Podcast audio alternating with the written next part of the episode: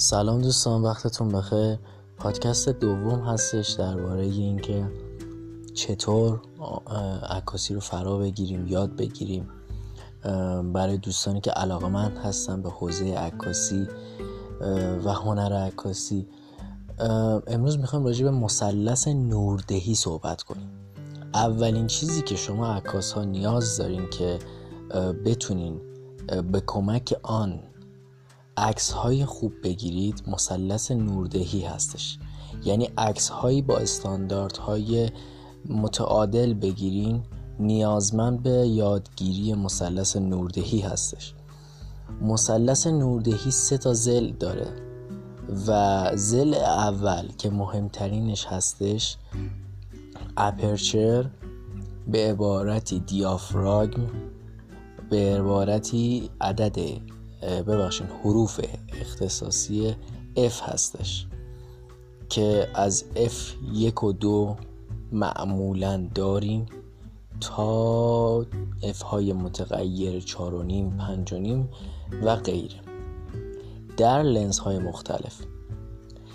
وظیفه این اپرچر این هستش که شما با توجه به اون می‌تونید نور رو به داخل سنسور کم یا زیاد کنید یعنی یه دریچه ای هستش که شما با بالا بردن این عدد دریچه رو میبندین نور کمتری وارد, وارد میشه به سنسور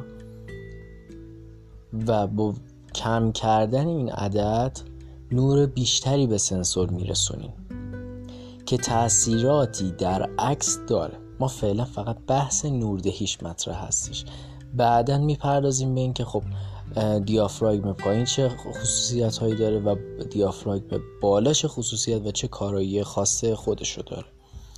و همچنین می‌پردازیم به اینکه شارپ ترین دیافراگم در لنز های مختلف چه عددی هستش. زل بعدی که همچنان زلی هستش که مکانیکی هستش یعنی دیافراگم و زل دوم شاتر اسپید کاملا مکانیکی هستند و تاثیرات مکانیکی روی عکس شما می‌ذارن. یعنی تاثیرات دیجیتالی نمی‌ذارن. پس اولویت با تغییرات این دو هستش. و هنوز ما به زل سوم نرسیدیم. فعلا اولویت رو اول روی دیافراگم و سپس روی شاتر اسپید بذاریم. شاتر اسپید به شما کمک می‌کنه که حرکت رو کنترل کنید. یعنی اینکه با توجه به اینکه از چه سوژه‌ای دارین عکاسی می‌کنین سوژه حرکت سریعی داره حرکت کندی داره. اگر حرکت کندی داره می‌تونین شاتر اسپیدتون و سرعت شاترتون رو بیارین پایین تر اگر حرکت سریعی داره با توجه به اون حرکت و اون سرعتی که اون جسم داره می‌تونین شاتر اسپیدتون رو بالا ببرین. و برای بعضی از سبکای خاص عکاسی نیز کاربردهای متفاوت داره که ما اینجا بهش اشاره ای نمی کنیم و اختصاصی یک پادکست رو برای آموزش به این قضیه کنار می‌ذاریم. زل سوم که زل کاملا دیجیتالی هستش آیس او یا ایزو هستش.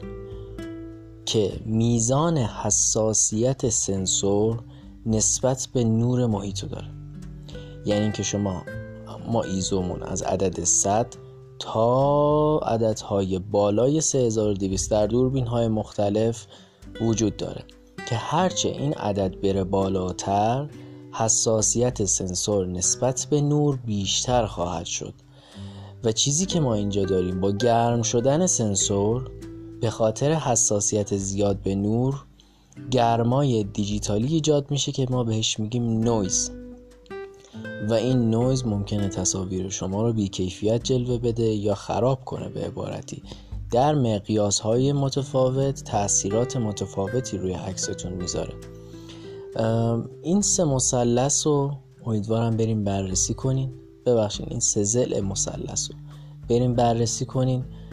یاد بگیرید آزمون و خطا کنین تا کاملا دستتون بیاد و به عبارتی میگن لا دستتون باشه دیگه این قضیه. چون خیلی مهمه که شما بدونین در چه شرایطی اولویت با چه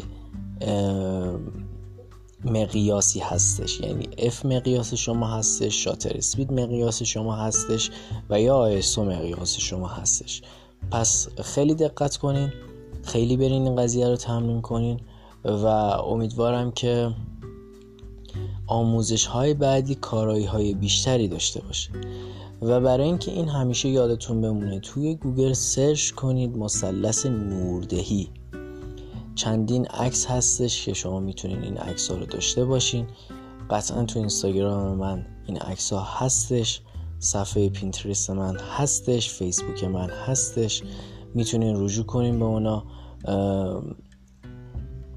highlight شده آرشیو بندی شده می‌تونین چک کنین. در غیر این صورت به گوگل مراجعه کنین و دنبال مثلث نوردهی باشین که این عکس توی ذهنتون همیشه حضور داشته باشه.